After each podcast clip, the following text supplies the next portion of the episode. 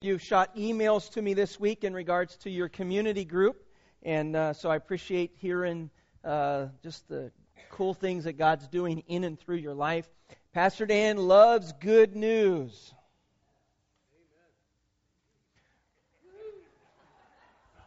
I'll be back.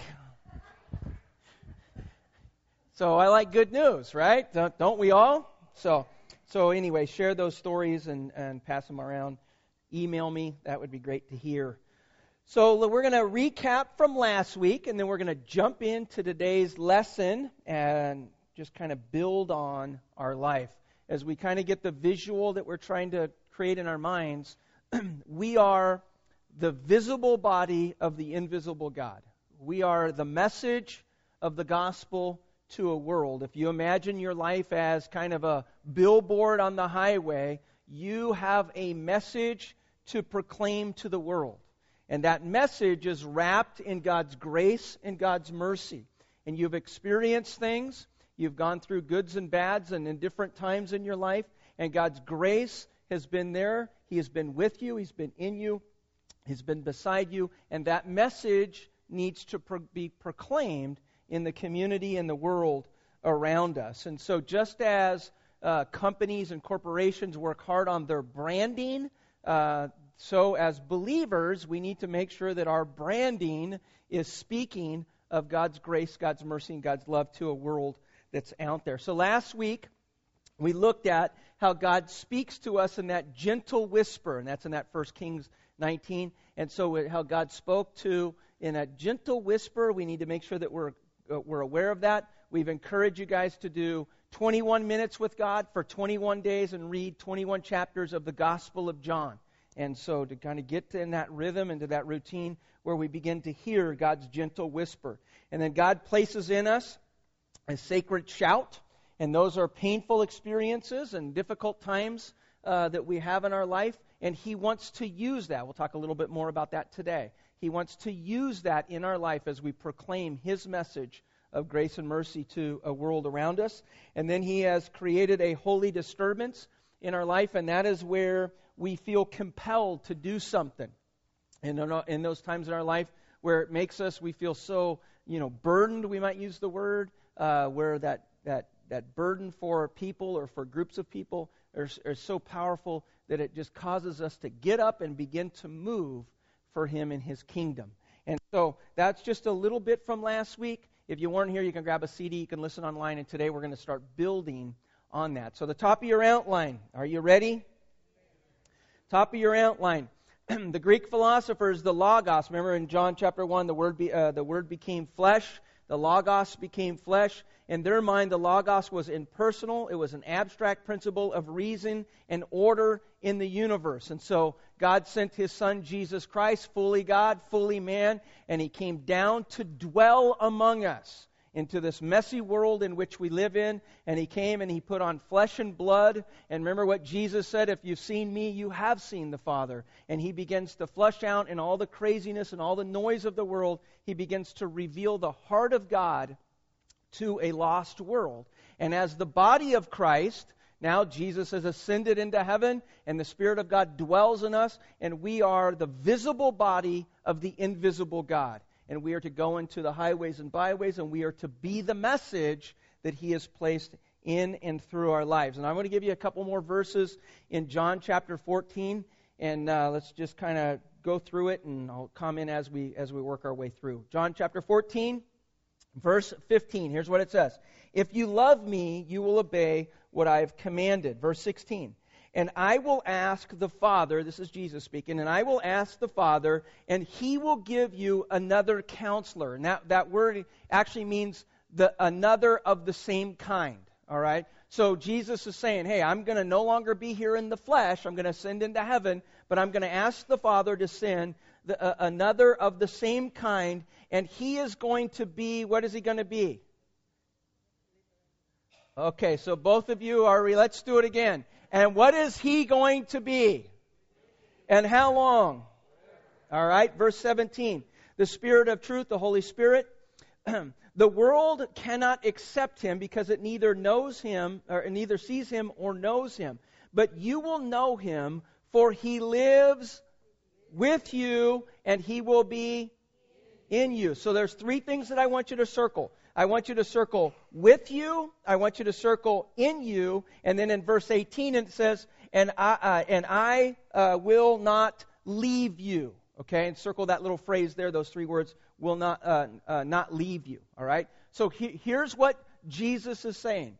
The Spirit, another of the same kind, is going to come into the life of the believer.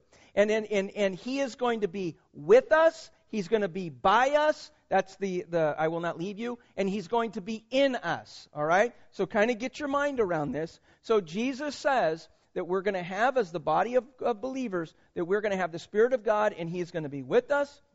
He's going to be by us, and He is going to be in us. Back to verse 18. I will not leave you as orphans. I will come to you.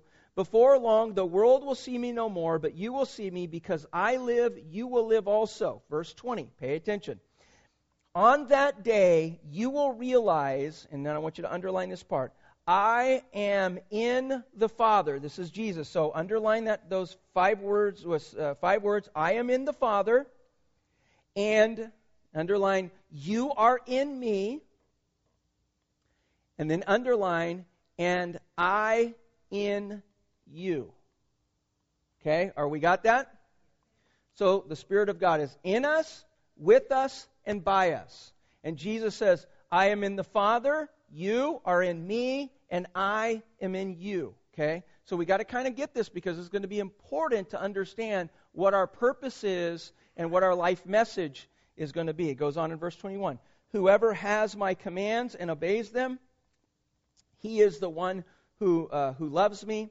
He is the one, uh, who, he who loves me will be loved by my Father, and I too will love him and show myself to him. Okay? So, as believers, the Spirit of God is in us, with us, and by us. And Jesus, Jesus says that I am in the Father, you are in me, and I am in you. Okay? Big idea. Look in your outline. Big idea. Here it is. God is with us, in us, and by us. His life is our life, and our life is His life. You cannot separate them. You cannot separate them. Your life is His life. His life is your life. It's not like on Sunday we can have coat racks in the lobby, and as we come in, we grab our Holy Spirit coat and we put them on. And then when we leave, that we walk over to our coat rack designated for us, and we take off our Holy Spirit coat and we place them on there, and we say, See you next Sunday, and then leave. He is in you, with you, and by you. You cannot separate your life into categories as followers of Christ. Now, the world wants you to think that you can.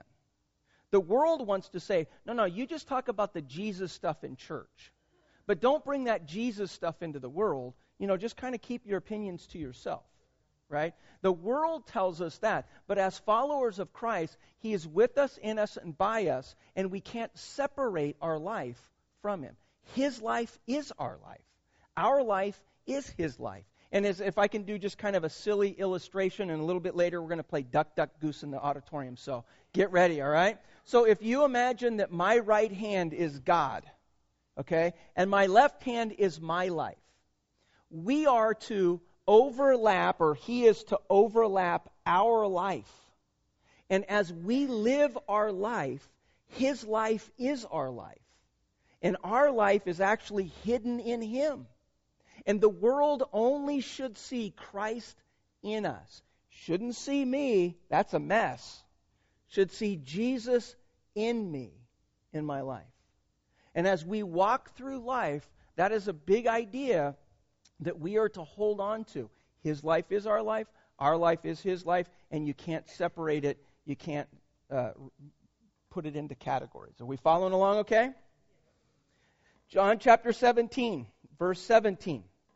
Sanctify. Go ahead and circle the word sanctify. sanctify means to be set apart for service.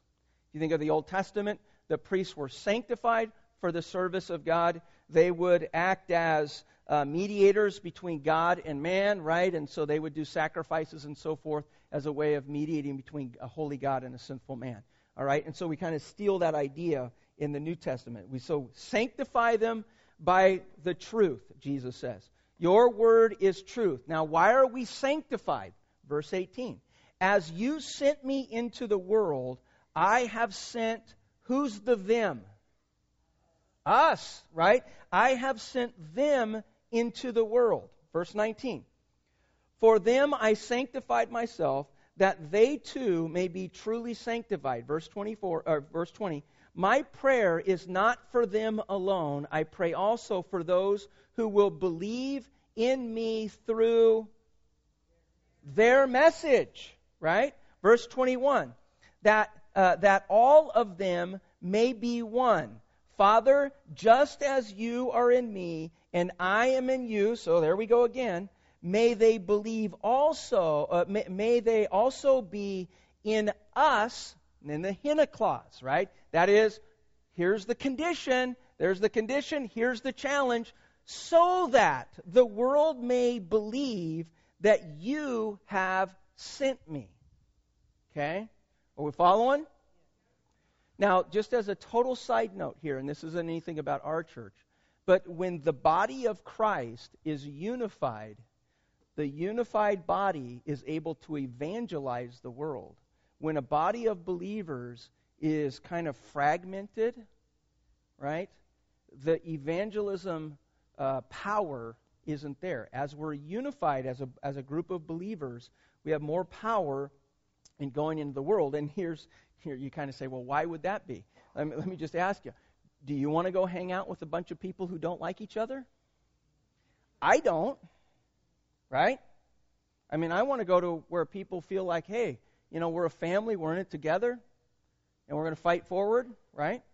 And so when it comes to u- uh, being unified, it's, a, it's an important part of, of, the, uh, of the evangelism part, part. Verse 22 I have given them the glory that you uh, gave me, that they may be one as we are one. Verse 23 I in them, and you in me.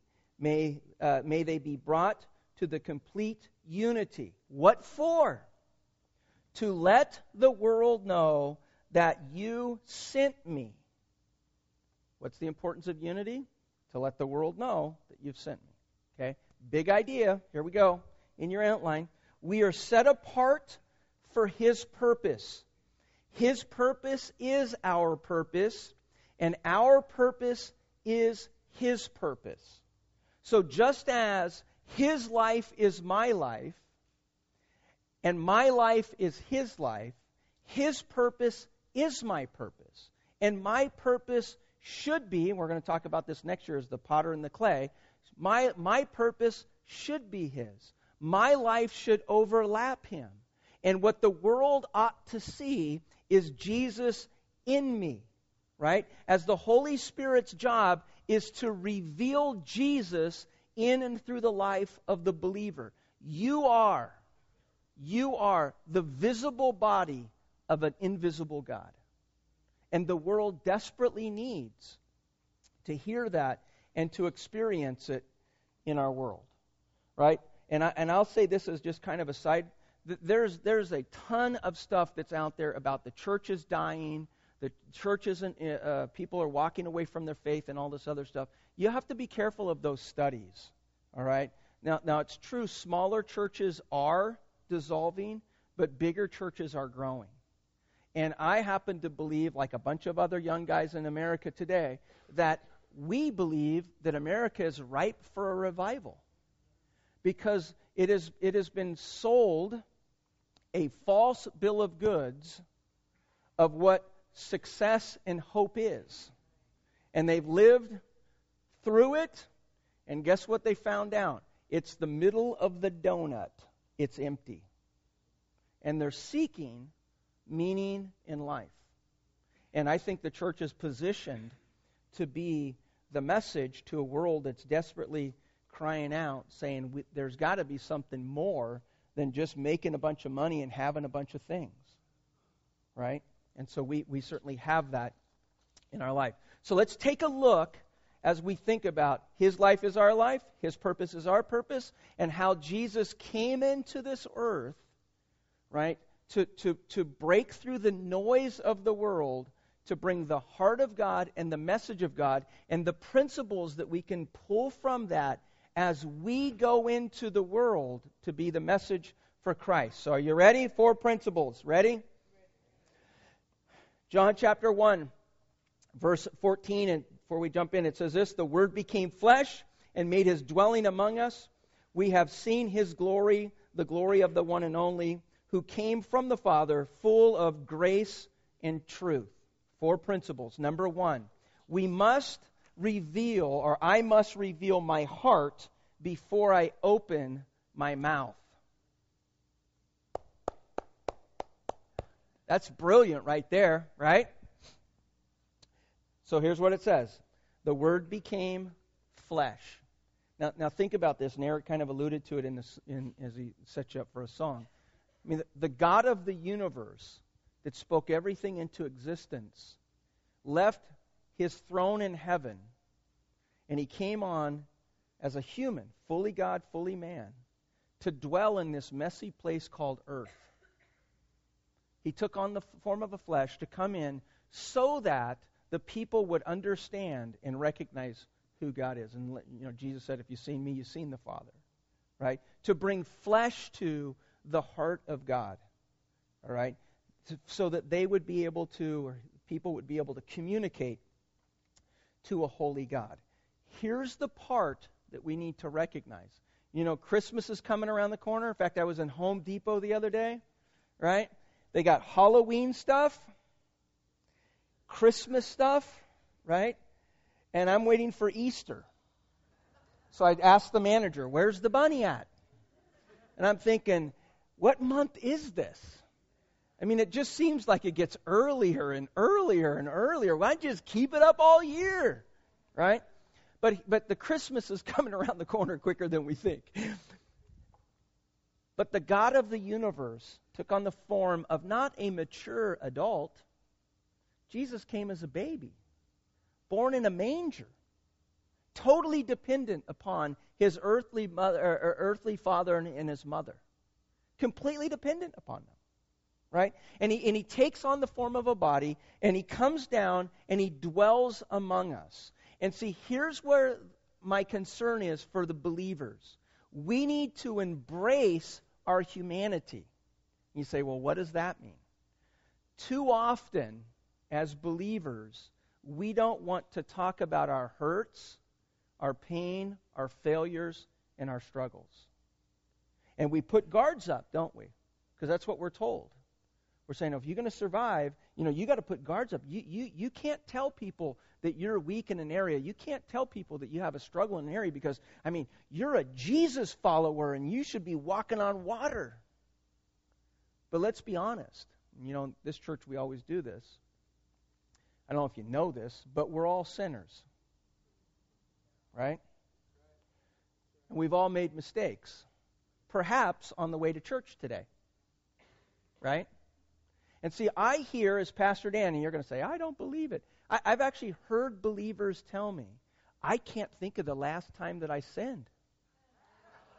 And I'm thinking, unless you're in a coma, trust me, you have. Right there, you just did. You're full of pride. Right? I mean, we're all fellow strugglers. And when we refuse to talk about our, our weaknesses and our failures and, and, and our struggles that we have in life, we take a large part of our story and we completely wipe it away. What about if we said this? You know what? There were times in my life where I was going through panic attacks. But let me tell you what I do. I rely on God, and when I start struggling with it, I just kind of take a deep breath and ask God's Spirit to just come in me. And I, I have a few scriptures that I re- memorize, and, and I just kind of rehash it in my mind to kind of calm me down. You think the world could embrace a story like that? Sure, they can.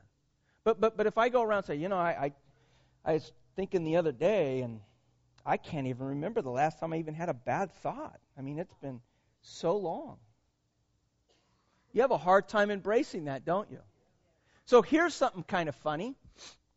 There's uh, studies, and this is true, don't raise your hand, that couples have arguments before they go to church and on their way to church. Don't raise your hand. No elbows. Don't don't go like this. None of that, all right?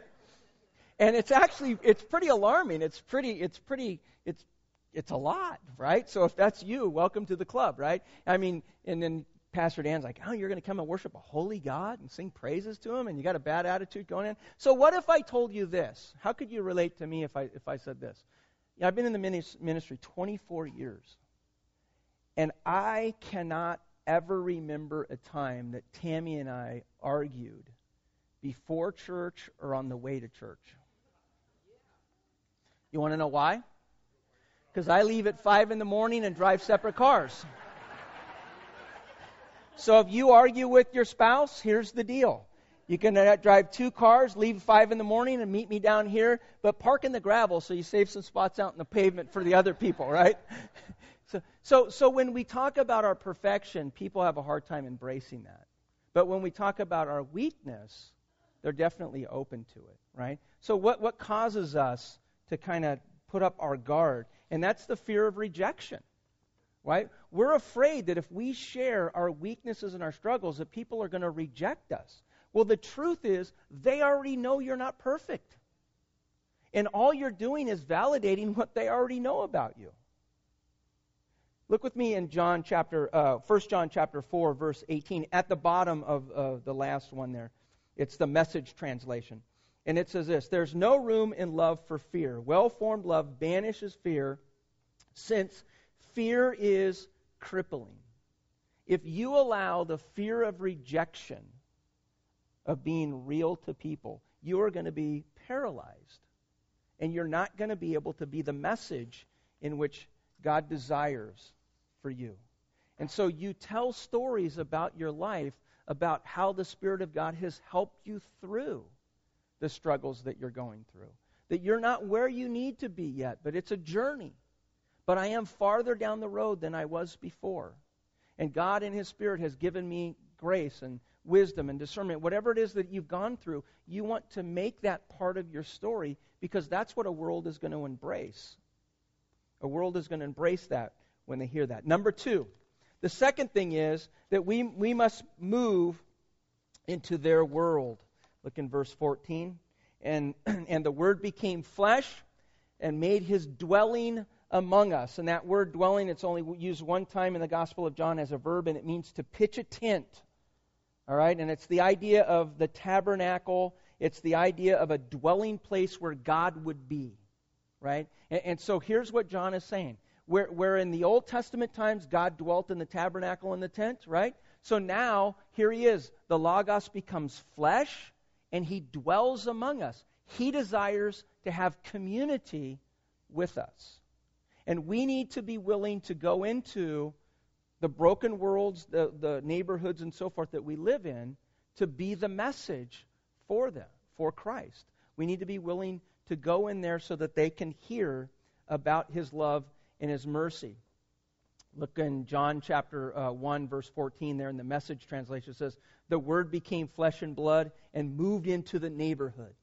Right? And I think that's a, that's a good visual of what we are to do, that we are to move in to the neighborhood. Now, let me give you a couple ideas when you think about ministering and, and working with folks in a broken world.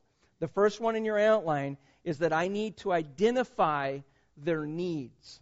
All right, now let me share a little bit about this. Let's use the example of someone who's gone through a divorce. Fortunately, that's something that probably a lot of us can relate to or know folks who've been involved in that kind of thing. And oftentimes, when someone who's gone through a divorce, there's a sense of bitterness or hostility toward their ex. And maybe it's a child support issue, maybe they're paying child support, maybe it's alimony, maybe they don't feel like they're getting alimony. And I'm not here to say what's what's right and what's wrong. I'm just painting a picture of what is pretty common. And so someone comes in and they're upset, you know, and if if he just gave more and I deserve more, or I'm tired of paying more and I shouldn't have to pay more and you know all that that mess, right? So we identify their needs, but here's where we have to have discernment. Oftentimes their perceived need is not their need. Their perceived need in this case is I need to pay less, I need to get more. Right? And if I just got less or I got more or whatever it is, then everything would be fine. That's a perceived need.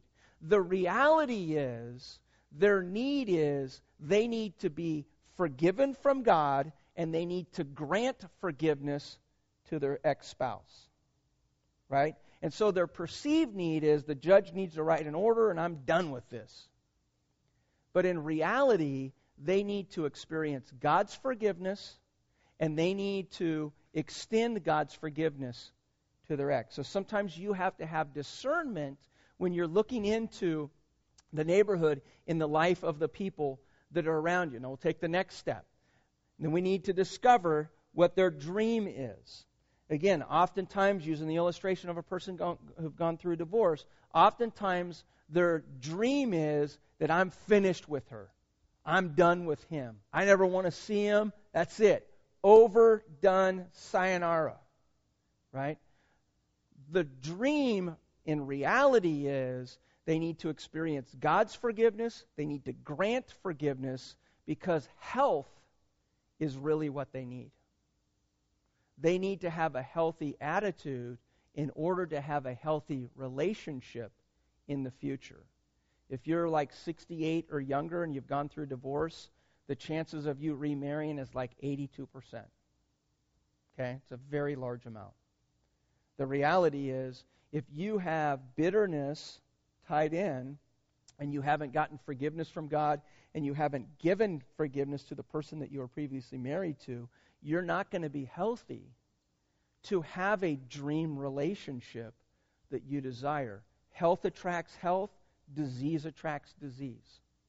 Right? And so when we go into the neighborhoods, into our, our, our places, we need to kind of ask for discernment because sometimes their perceived needs and their dreams aren't really what they need.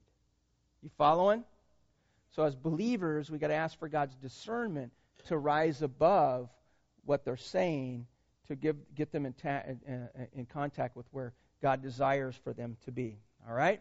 Number three, I must speak and act in grace and truth. All healthy relationships need to have grace and need to have truth in it. All right?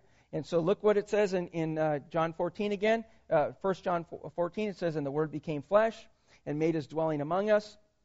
We have seen his glory, the glory of the one and only, who came from the Father, full of grace and truth, right? And so we need to make sure that we are full of grace and truth, not one extreme or the other, right? Oftentimes we can be too full of grace. Hey, anything goes, whatever you want to do, it's all good. Or we can be truth. Hit them in the head. Right? Take the Bible out, pound them. Jesus said, I'm telling you, turn or burn, baby, right? All right. you heard that message before, huh? Must have had counseling with him. so it's one extreme or the other, right? And so we need to make sure that we have both. That there's grace. What's grace? Grace is what God gives you that you don't deserve. Right? That's grace. While we were still sinners, Christ died for us. You didn't bring anything. If you're a follower of Jesus, you didn't bring anything to the table. Zero. And yet he died for you. That's grace. And so we need to make sure that when we speak and we act, that we are full of grace in our life. But a healthy relationship also needs truth, right? When you know the truth, the truth will set you free. Look what Mark Twain said.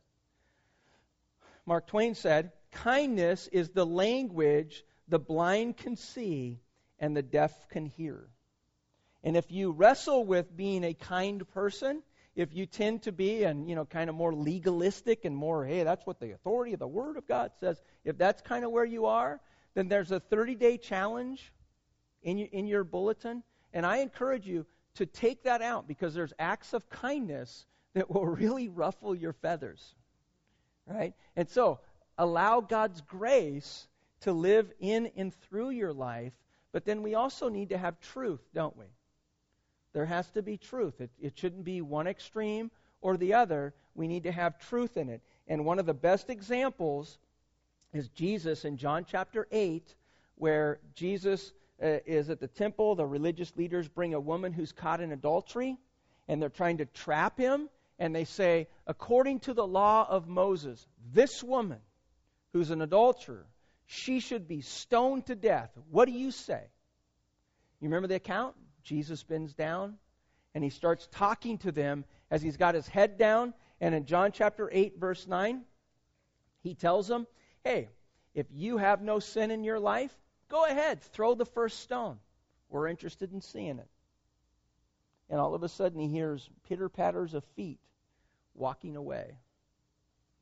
And so he says, At this, those who heard began to go away, in verse 9, one at a time the older ones first, and that's because they recognize that they are far from where they need to be, right? Until only Jesus was left with the woman still standing there. Verse 10 Jesus straightened up and asked, Woman, where are they? Where are they at? Has no one condemned you? Verse 11. No one, sir, she said. Jesus said this, and this is grace and truth. Watch. Then neither do I condemn you. That's grace. Here's the truth. And Jesus declared, Go now and leave your life of sin. Truth. Right? There's a balance between grace and truth. Now, total side note it is difficult when it's your own children or kin to you, very close kin to you, when they are making poor choices it's hard to have grace and truth. You typically have truth. And you hit hard, right? But when it's other people, you tend to have grace, but you need to have a balance of both grace and truth in it. You, you need to recognize that we're all sinners. And that's what Jesus said. Hey, if you have no sin, go ahead and throw the stone. Right? But then he also says, I don't condemn you and leave your sin. So there's the truth that we need to make sure that we reveal the truth to them because they're not going to be set free until they know the truth. Right? Now, as I said this in the first service, and I want you to get your mind around it, just because Jesus says it doesn't mean that we need to be mad about it. Okay? Just because Jesus said it doesn't mean that we need to be mad about it. I think as believers, and I, you know, I'm an errant guy, right? That's what I believe. But I think oftentimes when, when we have something that Jesus says, we become angry about what he said. And I think that if we had a perhaps a little bit different attitude as we go into the world that's filled with grace and truth, we would be able to speak louder into a world to hear his truth.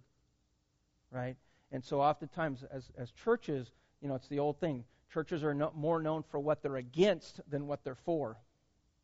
Right? And we need to make sure that we have a balance of that. That there's the grace and there's the truth. And we have allowed the PC world into the church. And the PC world says, no, the world doesn't want to hear truth. And so we can't say anything that's truthful because that's offensive, that's this, that's that. I mean, go Google it today. I mean, it's almost it's almost comical of all the things you can't say anymore right? And we need to embrace grace and truth. If Jesus said it and he taught it and it's scriptural, then we need to stand on it. But we need to say it in love. Does that make sense? In Ephesians, that's what it says. Instead, speak the, uh, speak the truth in love. Right? And so we need to make sure that we speak the truth in love into the lives of the people. Number four, the fourth thing is, is that I must connect with Christ before I speak, right? I got to connect with Christ before I speak. And verse 14 goes on and he says, and, and we have seen his glory, the glory of the one and only who came from the Father, all right? So this is a time that as we go into the neighborhood, we're revealing our heart, we're speaking with grace and truth. There's that moment where we pause and we're asking for the Spirit of God to give us discernment to speak into the life of people. Have you ever had a conversation with a person and they're standing there and it's like they're telling you the story and you have no idea what to say? That is the moment that you give one of those, hey, God, I need some help really, really quick, and that you're going to give me wisdom and discernment when you speak into my life and you speak through my life. Now, look at a great example in John chapter 5, verse 17. This is uh, uh, Jesus speaking, and he said to them, My Father is always at, uh, at his work to this very day, and I too am working. So Jesus says, The Father's working, and I am working. And then skip down to verse 19. Jesus gave them this answer. He says, I tell you the truth. The Son can do nothing by himself. So if the Son could do nothing by himself, what do you think you could do by yourself? Less than nothing, right? So he says, the Son can do nothing by himself. He can, uh, uh, he can do only what he sees his Father doing, because whatever the Father does, the Son does also. Now, here we go. In church life, Oftentimes we'll hear people say, you know, I, I just really have a burden for, and that, you know, some person out of state, out of the country, in a different land, and far, far, far away, and all this other stuff. And God may burden you for them. Okay? But the reality is, God is going to place in front of you people that you need to love. Right? And God is active. He is at work, and Jesus is active. He is at work in the lives of people. And we need to be sensitive to the people that God places in front of us. And as if you're in a community group, you know, love the one in front of you, right? And so oftentimes we're asking, God, I want to do, God, I want to do, uh, God, I want to do. And it's all this big stuff way out in the future.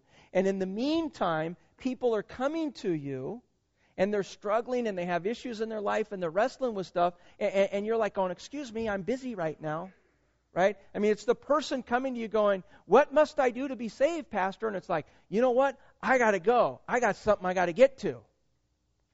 We've got to be aware of the people that God is sending us in our life. And if you begin to pray, and this is a challenge to us, if you begin to pray that God would place in front of us people who we need to love, I can assure you, God will wear you out with opportunities to love people.